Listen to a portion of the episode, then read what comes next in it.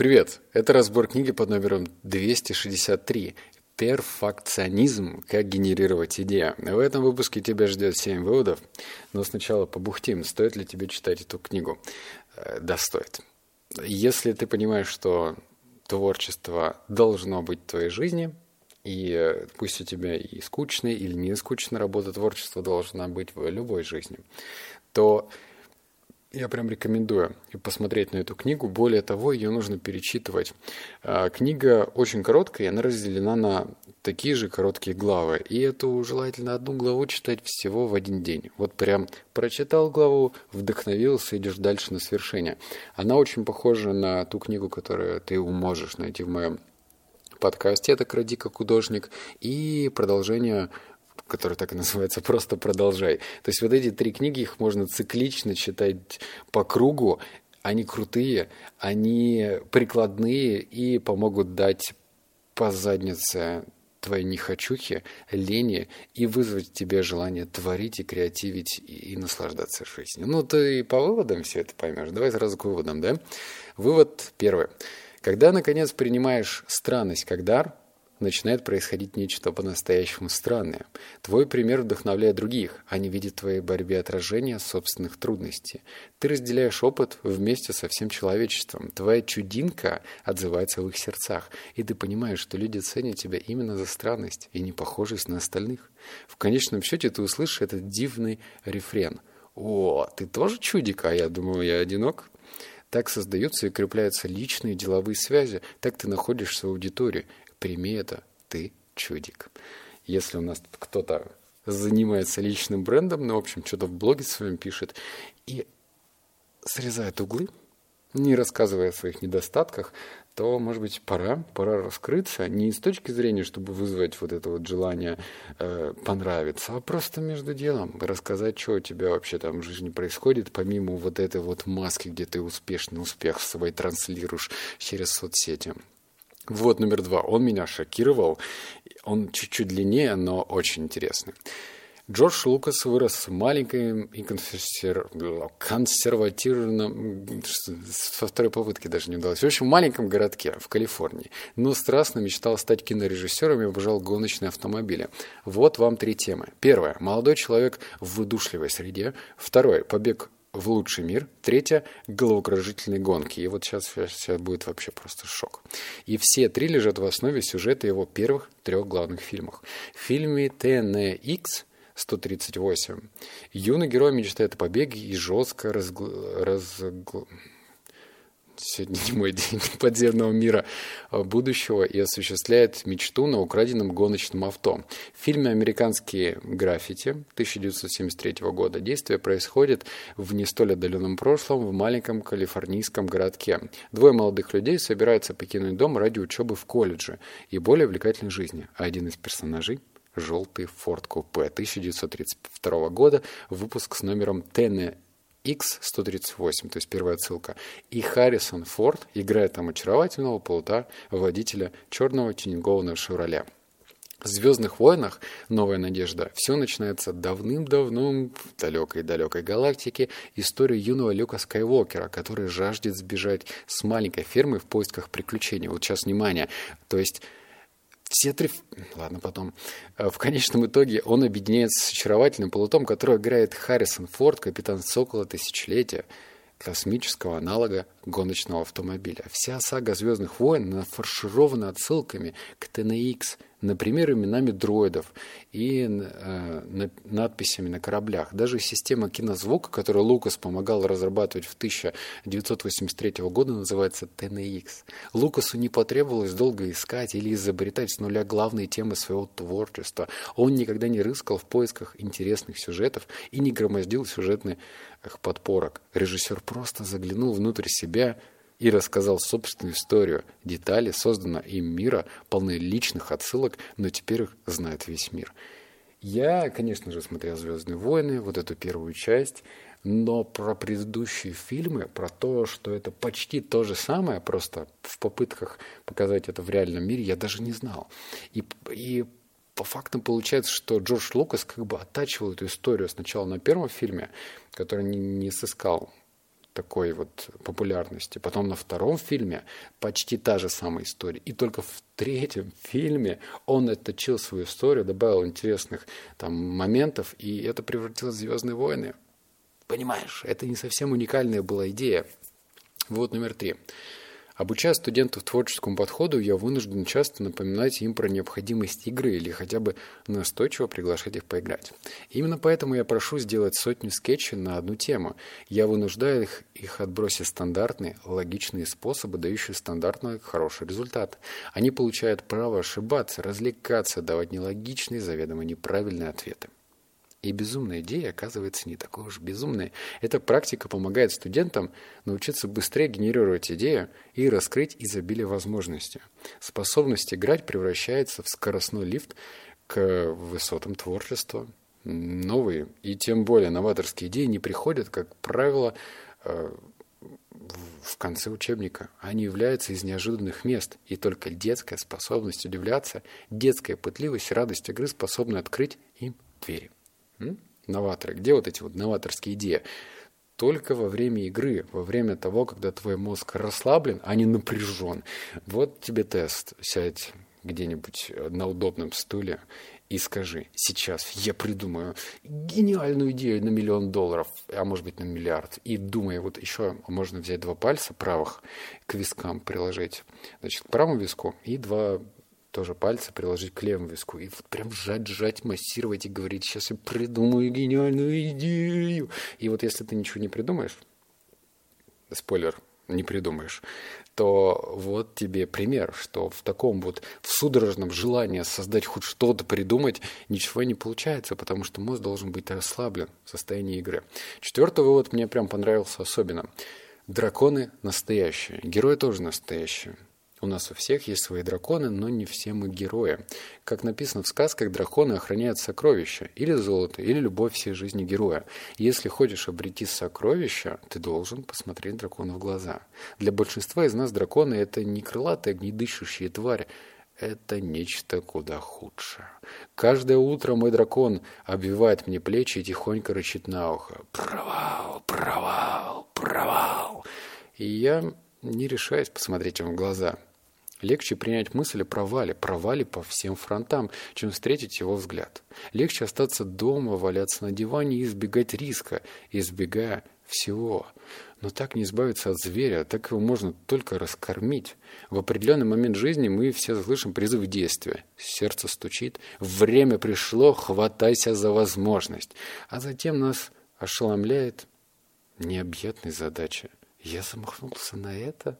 Ой-ой. Подвернувшийся шанс требует готовности к действию, храбрости, выхода за пределы и роста над собой. Но мы леденеем от страха и застываем в нерешительности. Чтобы сделать отличное фото, вы должны найти ракурс. Чтобы повести за собой людей, нужно встать и заговорить. Чтобы начать свое дело, рискнуть всем, рискнуть и отказаться. В дураках. Мой личный дракон никогда не покидает меня. Я побеждал его несметное количество раз, но каждое утро он здесь. Даже после новых профессиональных побед я по-прежнему слышу, как он рычит мне на ухо о провале. Герои – это те, кто побеждает свою нерешительность и смотрит дракону в глаза. Каждый чертов день. У кого драконы есть. Мне это настолько понравилась метафора, что вот, давай уберем дракона, точнее дракон-страх, и вспомним, реально, дракон же что-то постоянно всегда охраняет. Понимаешь? Золото, мешок, сундук, точнее, золотом. Любовь охраняет, что-нибудь еще охраняет. В общем, дракон неспроста там. И герою нужно его победить, правильно? Но в нашем мире нет драконов. Но дракон – это страх, да? И, соответственно, страх тоже что-то охраняет. Может быть, сундук с золотом, а может быть, любовь, а может быть, еще что-то. И пойми, если в фильмах дракона нужно зарезать, да, вот на шампуре одеть, то здесь, в современном мире, нужно страху взглянуть в глаза и действовать, потому что этот страх что-то охраняет, охрененский что-то крутое охраняет. И к этому нужно как-то подобраться. Вот номер 5. Свободно творить – это значит быть собой целиком и полностью, а не переживать до геморроя версии себя. Мысль «а что же подумают другие?» – это похоронный звон творчества. Надо уметь легко и свободно дурачиться. Или хотя бы двигаться в этом направлении. творчество хочет явиться миру свободным от контроля, уязвимым, настоящим. И тогда оно сможет задеть других за живое, привлечь их сердца. Для отличной работы нужна искренность и уверенность. У меня есть дивный приятель, наверное, худший танцор в мире, но очень любящий танцевать. Когда он на танцполе бестолково машет долговязыми конечностями, то выглядит как лорд дурацких танцев, и зал сходит с ума. Неудивительно, что он также блестящий кинематографист. Занимайтесь тем, чем хотите заниматься. Танцуйте максимально по-дурацки и оставьте эго за дверью. Ну, кто там когда-нибудь задумывался мыслью, а что же про меня подумают? Это же интересная мысль, которая возникает в момент, когда ты по факту стоишь на развилке. Либо сейчас рискнешь и добавишь что-то творческое, необычное, что, возможно, никто не делает или делает крайне редко. А если это делают редко или никто не делал, то вдруг я провалюсь, и вдруг это вообще воспримется очень странно, и что же про меня подумают люди, и вот в этот момент твое творчество начинает сдуваться, как воздушный шарик, так... и все, и в промокашку превращается, так что убирай этот вопрос и даже о нем не думай. Вот номер 6, еще 2 осталось. На долгом пути к величию, даже отблеску божественности, нет ничего более сложного, чем начало. Это обязательство, и, как все обязательства, оно пугает. Отчасти потому, что подразумевает ответственность. Наше путешествие становится реальным. Все равно, как выпрыгнуть из самолета с парашютом за спиной. Вы должны верить, что он раскроется, пути назад все равно нет. Но нельзя повидать мир, не пересекая океан, так что пора начинать. Первый шаг – это нечто. Большинство людей останавливаются, еще не начав. Им в голову приходит превосходнейшая идея – начать свое дело, написать историю, уволиться с паршивой работы, а затем инерция опять берет свое. И идея умирает. Вы проваливаете старт.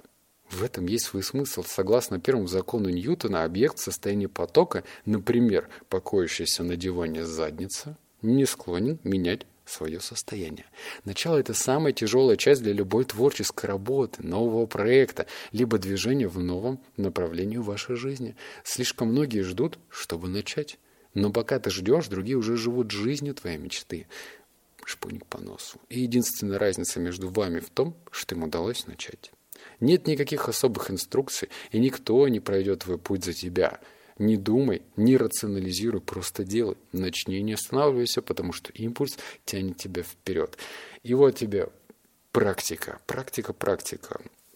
Все же пользуются Инстаграмом.